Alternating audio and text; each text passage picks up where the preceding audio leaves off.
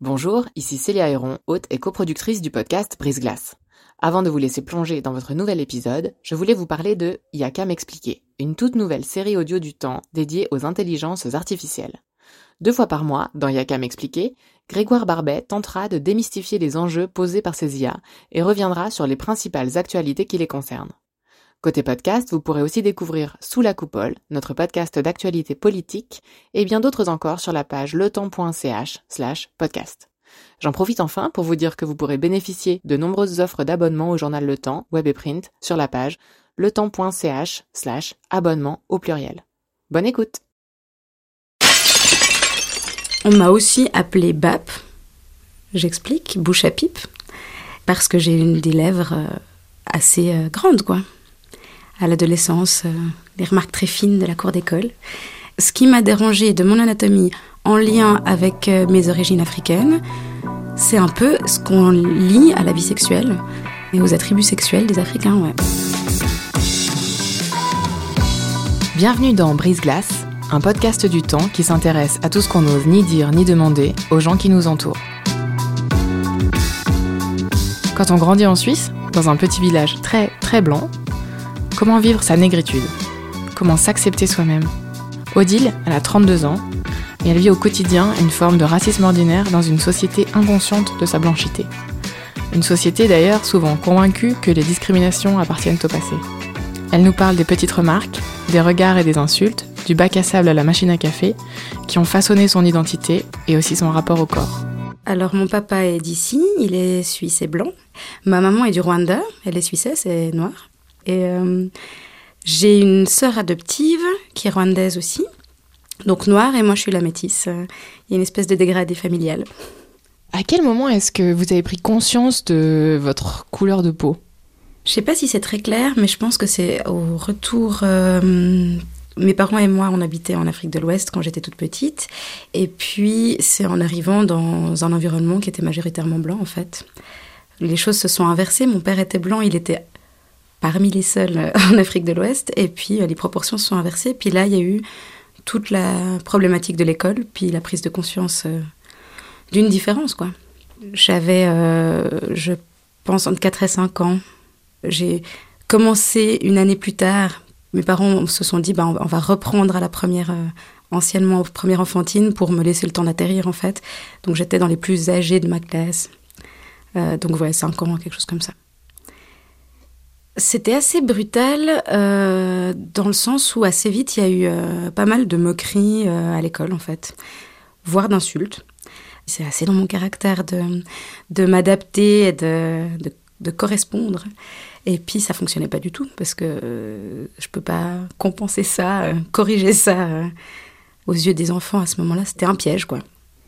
On était dans le village deux enfants métis, un ami qui venait du Brésil et puis moi. Et il y avait clairement à l'école euh, ceux qui se moquaient ou qui pouvaient être euh, assez, euh, assez trash. Et puis ceux qui nous défendaient corps et âme. Chez les tout petits déjà, il y avait ce truc. J'ai des souvenirs de copines hurlant sur des copains d'école. Mais c'est pas juste, c'est pas leur faute. Il y avait, il y avait les deux. Hein. Il n'y avait pas que l'agressivité. Il y avait aussi les militants précoces. C'était quel genre de remarques ou d'insultes? Bon, c'était soit je veux pas m'asseoir à côté de toi, ça allait jusqu'à Sale Négresse rentre chez toi, se moquer des cheveux, enfin c'était assez large comme spectre. Mais j'ai l'impression que certaines expressions qui me sont restées, elles pouvaient pas venir des enfants. C'est des choses qu'ils avaient entendues parce que c'est des sale négresse rentre chez toi chez un enfant de 7 ans. Euh, c'est pas spontané quoi. Il a dû l'entendre et le, et le revéhiculer plus loin quoi. J'étais blessée vraiment. Mais en même temps, j'étais blessée et fâchée contre eux, mais j'avais tellement envie de leur plaire au même. Enfin, c'était assez paradoxal, quoi. Enfin, ça me détachait pas de la volonté de leur plaire. Ça a été jusqu'à un jour où j'ai dit à ma maman, euh, et ça l'a marqué bien sûr, que j'aimerais tellement devenir blanche. C'est assez rigolo parce que le dire à ma maman, qui est le parent noir des deux, pour moi, c'était un problème que je rencontrais à l'école et dans ma vie sociale, mais au fond, je voyais même pas que j'étais en train de le dire aux parents noirs de mes deux parents. Ce qui a dû être assez choquant pour elle, mais c'était aussi la réalité en fait. J'avais envie d'être euh, comme les autres, puis qu'on arrête de m'embêter avec ça, quoi. Est-ce que les... vous avez souvenir d'une réaction des professeurs ou des adultes autour de vous? Oh oui. mes parents étaient assez marqués par une enseignante. En plus, je l'aimais pas trop, donc ça correspond. Enfin, en l'occurrence, elle a vraiment fait une maladresse grave. Pour mes parents, ça les a choqués. Ils ont été lui en parler au bout d'un moment et dire oui mais vous entendez ce qui se passe? Peut-être que c'est pas quand vous êtes présente. Donc si vous n'avez pas entendu on vous le dit euh, il y a des choses qui se disent et puis notre fille n'est pas la seule visée. Et puis qu'est-ce qu'on peut faire? Est-ce qu'ensemble on peut sensibiliser les enfants les parents en parler quoi? Et elle a dit ah non j'ai jamais entendu ça. Et d'ailleurs je comprends pas pourquoi ils disent ça parce que votre fille elle est si jolie et voilà c'est toute la réaction qu'elle a apportée à ça quoi mais mes parents se sont dit bon bah avec ça on pourra pas faire grand-chose. Puis eux ont été parlés à des parents du village, eux ont essayé d'en discuter entre adultes, mais avec l'enseignante, ça n'a pas été euh, possible à ce moment-là. Comment est-ce que ce sentiment de vouloir euh, devenir blanche à tout prix a évolué au, fil de votre euh, adolescence ou... Alors, assez vite, c'était pas devenir blanche, c'était plus ça. J'ai quelques souvenirs, et je pense qu'il y en a eu plus que ceux dont je me souviens, des discussions avec mes parents, où finalement, eux, ils se sont dit, bon, bah, nous, il faut qu'on renforce chez elles, qu'on parle du fait que la multiculturalité, nous, euh, en tant que famille, on le voit comme une richesse, qu'ils avaient envie de m'offrir quelque chose et pas de me pénaliser, que ça a été des discussions euh, qu'on a pu avoir, donc ce besoin d'être blanche, il est parti assez vite. Après, il y a plein de choses qui sont restées. Le rêve d'avoir des cheveux longs et raides, plein de choses qui sont annexes, qui sont pas, je veux changer de couleur de peau, mais qui collent pas très bien à ce que je suis en fait euh, à la base. Ça, ça reste assez longtemps, puis c'est pas très conscient. Je me suis pas dit, euh, je vais avoir des cheveux longs et raides parce que je veux être blanche, mais parce que je trouvais ça plus beau et parce que c'est plus courant quand même euh, que les cheveux crépus. En tout cas, à ce moment-là, dans mon adolescence, à la campagne, on était quelques-uns, mais vraiment minoritaires. Est-ce qu'il y a des, points de votre physique en particulier qui vous faisaient complexer? Le fait d'avoir des fesses dites d'africaines, ça a été assez vite euh, conscientisé chez moi. Déjà, j'ai pas mal complexé parce que j'aurais préféré être de manière globale plus fine, comme souvent. Mais du coup, avoir euh, des fesses d'africaines, c'était un point qui m'embêtait. Trop grosse et, ouais, quand même trop caricaturalement euh, bâtie comme une africaine, quoi. Est-ce qu'on vous l'a fait remarquer Oui. Très jeune ou pas Bon, ado, je pense que c'est des choses euh, qui ont pu se dire. Comme beaucoup d'ados, j'avais envie de maigrir, mais euh, mes fesses m'ont posé problème au moment où ça a eu une connotation euh, le cul d'africaine, quoi. Enfin, on est dans le cliché, mais tigresse, sauvage, donc sexuelle. C'est ça qui a commencé à me déranger. On m'a aussi appelé BAP, j'explique, bouche à pipe parce que j'ai une des lèvres euh, assez euh, grandes, quoi. À l'adolescence, euh, des remarques très fines de la cour d'école. Ce qui m'a dérangé de mon anatomie en lien avec mes origines africaines, c'est un peu ce que chez une femme, hein, parce qu'il y a aussi des clichés chez un homme, mais ce qu'on lie à la vie sexuelle et aux attributs sexuels des Africains, ouais. Ça m'a mis mal à l'aise, ouais. Est-ce que vous avez le sentiment que les jeunes filles africaines sont sexualisées plus tôt que les blanches Mais je pense quand même, parce que j'ai pas le souvenir d'avoir des copines qui avaient des surnoms aussi explicites que celui-là. Après, il y avait plein d'histoires, hein. les ados. Euh, je veux pas caricaturer non plus et, euh, et me victimiser non plus, mais ce surnom-là, à ce point, justifié par aucun comportement, ce genre de surnom, il n'y en avait pas autour de moi. Est-ce qu'on peut dissocier ça, à votre avis, euh, de l'héritage euh, colonial Je ne suis pas pointue sur le sujet, mais euh, je pense qu'on peut rien dissocier entre l'histoire et où on en est maintenant, et nos réflexes à tous, les miens aussi. On baigne dans une histoire et dans une culture, dans des histoires et dans des cultures, mais et du coup, forcément que l'image qu'on a pu véhiculer dans les premiers euh, rapports anthropologiques ou autres, euh, elle a la vie dure, ouais, elle reste euh, un bout. Les attributs sexuels féminins noirs ou métis, parce que mon vécu, c'est que c'est parfaitement la même chose. Je suis d'abord noire, et puis après on se dit, ah oui, mais bon, alors si t'as un père blanc, t'es métisse. Je pense aux hommes et au grand mythe du sexe masculin chez les noirs, quoi. C'est très impressionnant d'avoir encore cette image maintenant, quoi. Je trouve, je trouve dur. Et quand plus tard vous avez grandi et que vous étiez confronté à, ces remarques euh, sexistes et racistes, qu'est-ce que vous faisiez pour vous défouler? Est-ce que vous avez le souvenir d'échappatoire quelque part?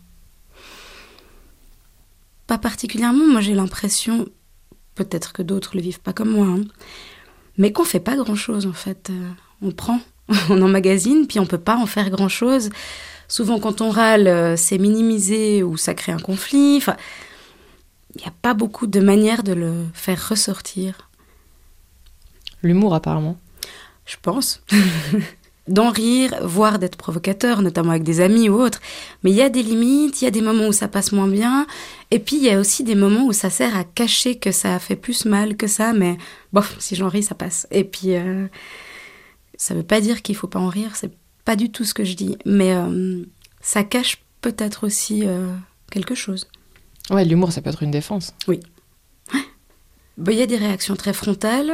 La dernière en date, euh, j'étais avec une amie dans une cabine d'essayage, en faisant du shopping.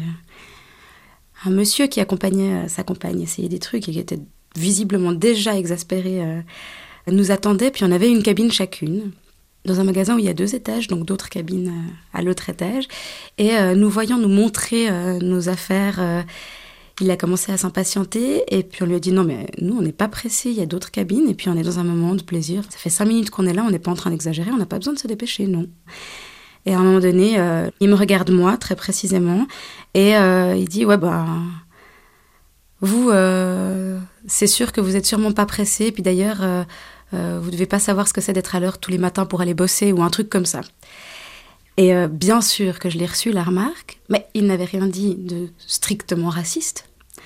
Moi, ça m'a violenté, mais j'ai vu chez mon amie une réaction extrêmement euh, viscérale, quoi. Elle était, mais. Elle ne vivant pas ça souvent, d'être dans la situation, euh, apparemment, ça l'a touchée. Et après, on a été en discuter, on a été se poser sur une terrasse et puis passer à autre chose, mais elle lui a répondu de manière assez vive. Toute façon, on peut pas faire grand-chose, mais elle a tenté. C'était le dernier souvenir euh, aussi parlant. Euh.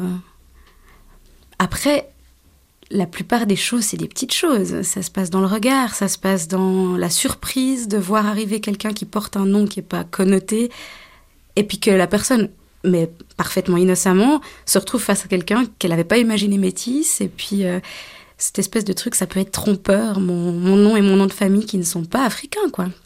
En l'occurrence, ça, ça m'a pas forcément toujours dérangé, mais je le remarque, ça me fait sourire. Je pense qu'on est assez formé à relativiser et à diminuer le truc.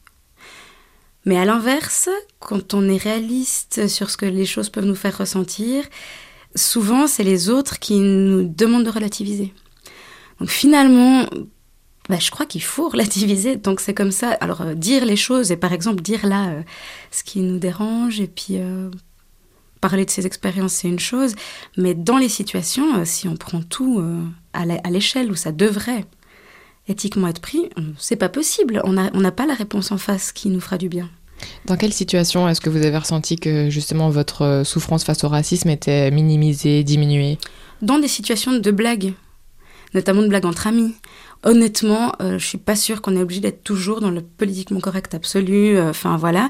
Mais au moment où, euh, soit parce que le nombre, soit parce que la blague est déplacée, soit parce que le nombre de blagues est trop important, soit parce que c'est déplacé, et puis qu'on dit que ça nous dérange, la réaction, ça peut très facilement être oh mais bon, mais t'as pas d'humour, faut relativiser. on peut plus rien dire. On peut plus rien dire. Enfin, je comprends quelque part que tout d'un coup, ce soit un peu insupportable d'être coincé, de se dire, oh là, j'ai commis un impair, donc c'est plus facile de, bah, de minimiser. Mais donc, au fond, euh, soit on dit rien, soit on est prêt à avoir le débat derrière et puis à, argumenter, quoi. Quand est-ce que ça vous est arrivé pour la dernière fois? Ben, C'était une soirée où il y avait beaucoup de blagues, et pas que là-dessus, mais euh, je trouvais que la proportion de blagues euh, sur la, négritude était trop élevée, puis quand je l'ai signalé, ça a un peu fâché l'auteur de la dernière blague. Et puis on est très vite considéré comme susceptible. Mais euh, je pense que c'est aussi minimisé par, euh, je pense, tous les noirs et métis que je connais. Pas à tous les moments. Il y a des moments pour en parler, puis là, il y a une mobilisation euh, assez forte, puis il y a plein de moments où, en fait, on ne se rend pas compte qu'on diminue le truc complètement. Est-ce que vous faites aussi la différence entre le racisme clairement injurieux et respectueux et une forme de racisme un peu bienveillant, comme on a pu euh, en parler dans la presse, de commentaires qui ne se veulent pas racistes et qui en aucun cas n'ont conscience de leur caractère raciste et qui pourtant euh, le sont? Oui. Des personnes plus âgées avec un autre rapport peut-être euh, au noir ou à d'autres cultures avec même des compliments physiques un peu euh, oh, mais c'est tellement joli tes petites bouclettes et je sais pas quoi mais vraiment qui sont pensés mais où on sent que quelque part euh, ils sont si mignons. Ils sont si jolis quelque part. Il y a un côté un petit peu paternaliste et autre. Qu'est-ce qu'il y aurait d'autre euh, tout ce qui est du domaine musical ou de la danse quoi ah mais tu danses bien mais c'est normal et je caricature un peu Soit euh, vous avez ça dans le sang, soit vous apprenez depuis tout petit. Des choses comme ça, ouais, qui sont vraiment autour du compliment, quoi. Très bien intentionné, euh, super maladroit. Vous leur dites? Ça dépend à qui. Moi, je pense que je vais forcément être beaucoup plus tolérante euh, si c'est quelqu'un de plus âgé, si l'idée aussi c'est de se rencontrer, puis de préserver le lien, puis de toute façon on va pas révolutionner tout le monde et n'importe qui. Franchement, mes potes, oui, je leur dis mais il y a des gens que je blesserais aussi inutilement parce que ça va pas forcément changer euh, la conception qu'ils ont des choses. C'est juste qu'ils seraient tristes qu'on soit fâché et que ça servirait à rien. Est-ce qu'à travers, je sais pas, la littérature par exemple, vous avez construit une, euh, une réflexion autour euh, du racisme? Je me rappelle peu, parce que ça fait longtemps, mais du livre Les identités meurtrières de Malouf, qui m'avait quand même touchée. Après, oui, je suppose, mais des choses que j'ai gardées comme piliers, c'est plutôt du domaine de la musique et du domaine de la revalorisation d'une certaine fierté d'être noir ou métisse et euh, quelque part un sentiment d'appartenance qui est très international parce que ça peut être de la musique africaine, ça peut être de la musique euh, nord-américaine euh, dans les grands courants. Après, il y a plein de choses qui existent. Au fond, la fierté de ma culture occidentale, elle est là elle est quelque part acquise. Et puis, il y a eu des choses qui ont, et c'est pas mal passé par la musique, qui ont revalorisé ma fierté, euh, l'autre appartenance, l'appartenance noire.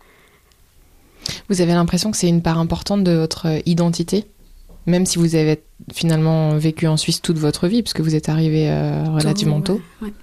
Le fait d'être noir à proprement parler, euh, oui, dans le sens où c'est aussi des choses qui m'ont obligée à apprendre à me défendre, à apprendre jusqu'où je veux me défendre et à partir de quel moment en fait je perds mon énergie, etc. Ça a formé une partie de mon caractère. Mais ce qui est important, c'est aussi plus euh, les souvenirs familiaux en lien avec l'Afrique, c'est l'identité euh, culturelle. Honnêtement, euh, la plupart du temps, j'oublie que je suis métisse. Enfin, c'est pas quelque chose que je vis de manière permanente. Je suis dans un pays que je connais avec un emploi, des amis, une vie normale. il y a plein d'instants où ça ne m'habite pas du tout. Donc oui, ça m'a formée, mais ce qui est le plus important pour moi, c'est l'appartenance culturelle. Et j'y pense plus que à mon allure. Et tout d'un coup, je me dis, ah bah oui, c'est vrai. ça surgit. Euh, il y a des petites surprises, parfois.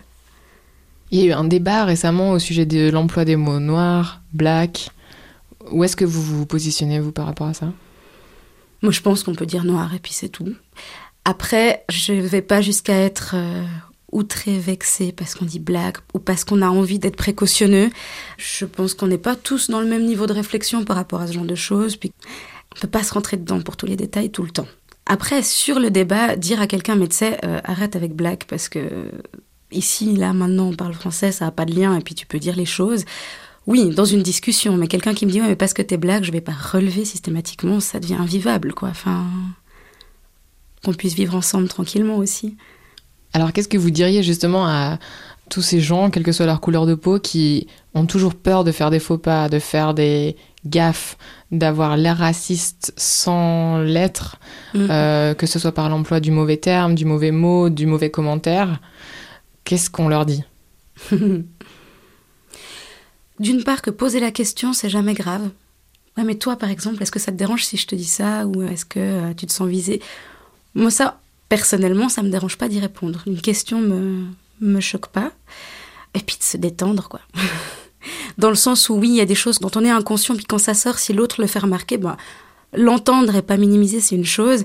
Mais euh, Moi, je crois pas que nous, on soit tout le temps axé sur l'évaluation de est-ce que c'était ou non raciste ou pas avoir peur de nous quoi qu'on leur saute à la gorge alors, donc vous avez 32 ans. Est-ce que vous avez le sentiment que le racisme que vous avez vécu a évolué sur ces, sur ces trois décennies? Je pense que oui. Il y a une, euh, une réalité qui a l'air euh, assez claire, c'est le nombre de, mélanges et de multiculturalité qui existent. Et puis je pense, notamment dans les régions campagnardes que j'ai connues, on était deux dans ces années-là. Euh, on était très peu en fait, on pouvait, on pouvait se compter. Euh, maintenant, le fait que ce soit plus euh, courant et que les enfants se côtoient plus vite et que ce soit pas euh, des personnes exceptions, je pense que ça relativise quand même vraiment. C'est plus pointer du doigt une ou deux personnes, donc ça annule certains comportements. je pense que ça existe toujours, mais si quand même il y a une évolution, il y a aussi une évolution dans ce qu'on peut acheter, dans nos vécus de nos corps. Je pense euh, à des produits spécialisés pour les cheveux, à, du maquillage. Euh, trouver du fond de teint jusqu'à il n'y a pas si longtemps, quand on n'était pas dans le spectre euh, plus clair, c'était difficile. Puis maintenant, franchement, il y a une offre. Et c'est des choses qui passent par l'esthétique, qui passent par des choses qui sont pas vitales, mais qui font qu'on existe. Et du coup, je pense que ça diminue le choc. On n'est plus si exceptionnel et différent, quoi. Qu'est-ce qu'on peut espérer pour euh, nos, enfants? Justement, que ce soit pas une tension, mais que ce soit une source de découverte de toutes les cultures. Hein, euh. Et je pense que ça se passe. Hein. Il y a plein de manifestations scolaires, parascolaires, des crèches ou autres qui proposent euh, des moments de partage. Et puis c'est des moments où finalement les parents peuvent échanger ensemble, où, où on peut se connaître. Mais alors la société n'est pas du tout idéale, mais il y a des lieux où soit c'est pas important sur le moment, soit dans les moments où, la culture euh, de l'autre euh, et l'origine est importante, et où se valoriser, partager. Euh. J'ai aussi plein d'expériences positives de partage là-dessus. Merci d'avoir écouté ce nouvel épisode de Brise Glace. Si vous avez raté les précédents, rendez-vous sur letemps.ch slash podcast ou sur iTunes, Deezer ou SoundCloud. Je suis Célia Héron. Cet épisode a été produit en collaboration avec Virginie Nussbaum et monté par Adrien Samaki Yablou. Si vous aimez Brise Glace, n'hésitez pas à partager ce podcast sur Facebook et Twitter et à nous noter sur iTunes. À dans 15 jours!